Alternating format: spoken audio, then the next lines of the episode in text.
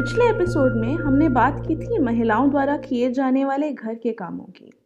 हमने जाना कि ये काम घर में सबकी ज़रूरतें पूरी करने के लिए किए जाते हैं।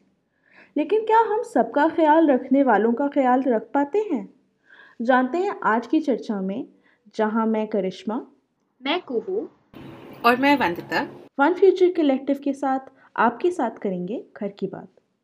जब भी हमारे घरों में आदर्श बहुओं बेटियों या माओ की बात होती है। लोग उनकी उस मेहनत की तारीफ़ करते हैं, जो वे चुपचाप दिन रात करती रहती हैं।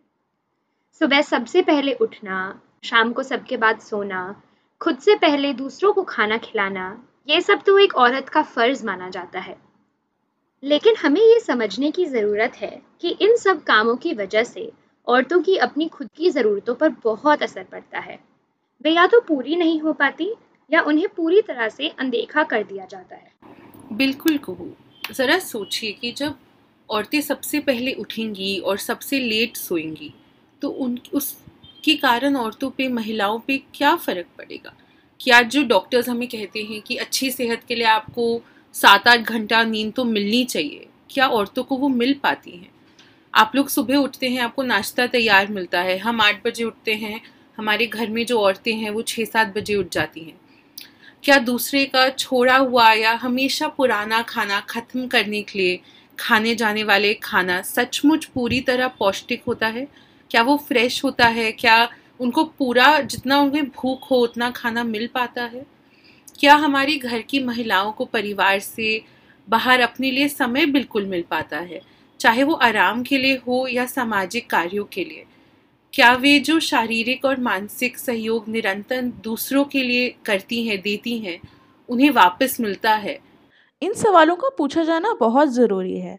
कई बार जब हम घरों में महिला सशक्तिकरण की बात करते हैं वेमेन एम्पावरमेंट की बात करते हैं तो इस कोशिश में औरतों का त्याग, प्रेम और मेहनत आगे कर दिया जाता है। उन्हें त्याग, प्रेम और मेहनत का पुतला बनाकर सुपर वुमन का खिताब दे दिया जाता है कि, जी, हमारी महिलाएँ तो सब कर लेती हैं पहले से ही सशक्त हैं।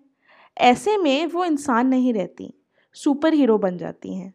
और हम ये भूल जाते हैं कि महिलाएँ कमियों वाली, ज़रूरतों वाली, इच्छाओं वाली इंसान होती हैं।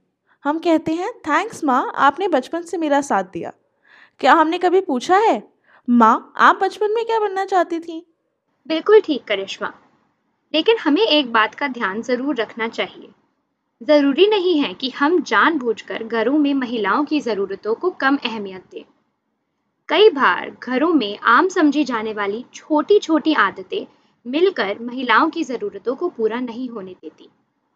हम सोचते हैं कि हम अपनी माओ, बहनों, बेटियों के लिए दिल में जो प्यार रखते हैं, वो उनके द्वारा किए जाने वाले कामों के लिए मुआवजे के रूप में काफ़ी होता है।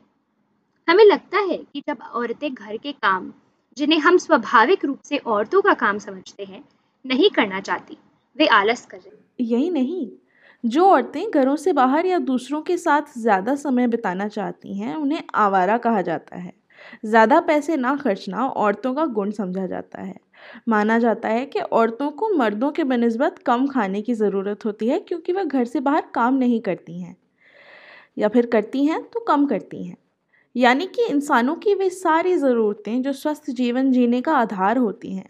ताज़ा पौष्टिक खाना, पूरी नींद, आराम, कसरत के मौके, अपनी पसंद के लोगों से मिलना जुलना, माली तौर से आज़ादी, औरतों को कम मिल पाती है। इस कमी की वजह तो साफ़ है। हमारे समाज में अधिकार मिलने का सीधा संबंध ऐसी उपलब्धियों से है, जो घर से बाहर, यानी पैसे कमाने से मिलती है। घर में पैसे से जुड़े योगदान देने वाले व्यक्तियों को ज़्यादा मेहनत कश समझा जाता है। इसलिए उन्हें आराम, पोषण और अन्य सुखों का पहला हकदार माना जाता है। पापा तो हफ़्ते भर ऑफ़िस से थक कर आते हैं, उन्हें पहले खाना खाने दो, उनकी पसंद का टीवी देखने दो। ऐसी बातें आपने घर पे तो सुनी ही होगी। लेकिन जैसा हमने पिछले एपिसोड्स में कहा और जैसा कि कोरोना काल में हम सबने देखा, पैसे से जुड़े बाहर के काम सिर्फ़ इसलिए संभव हो पाते हैं क्योंकि उनके लिए हमें तैयार करने से संबंधित दूसरे काम, खाना बनाना, कपड़े धोना, सफ़ाई करना, हमारे घरों में हमारे लिए कोई और करता है। हम घर में होने वाले काम जो औरतें करती हैं, महिलाएँ करती हैं, उनको ज़रूरी नहीं समझते। इसलिए कई बार जो लोग हमारे घरों में ये काम पैसे के लिए करते हैं, हम उनका भी मूल्य नहीं समझ पाते। जब तक हम ये काम खुद नहीं करेंगे ये काम या इन्हें करने वालों को हम ज़रूरी नहीं समझेंगे और हमारे लिए इनका मूल्य अदृश्य रहेगा। इन सबको अपनी और दूसरों की नज़र में लाने का सिर्फ़ एक ही तरीका है। हमें अपने घरों में ये बातचीत करनी होगी। उन छोटी छोटी आदतों पर सवाल उठाना होगा जो घर की महिलाओं को अपनी पूरी क्षमता से दूर करती है। हमें ऐसी मान्यताओं को ठुकराना होगा जो उत्पादकता, जो प्रोडक्टिविटी जो सिर्फ़ जब हम काम पैसों के लिए करते हैं, उससे तोलती हो, उससे नापती हो और सुखी संपूर्ण जीवन के आधार को कमाई से नापती हो। ये सवाल हमारे लिए ज़रूरी है क्योंकि जब तक हम मानव जीवन को सिर्फ़ उपलब्धियों का नहीं, काम का नहीं, सम्मान करना नहीं सीखेंगे, हम इनमें की जाने वाली भेदभाव या उससे उठी हिंसा को नहीं रोक पाएँगे। इस चर्चा को आगे बढ़ाने हमारे अगले एपिसोड में हमारे साथ जुड़िएगा। फ़िलहाल के लिए आपसे विदा लेते हैं और आशा करते हैं कि आप करते रहेंगे और ज़रूर शुरू करेंगे घर की बात।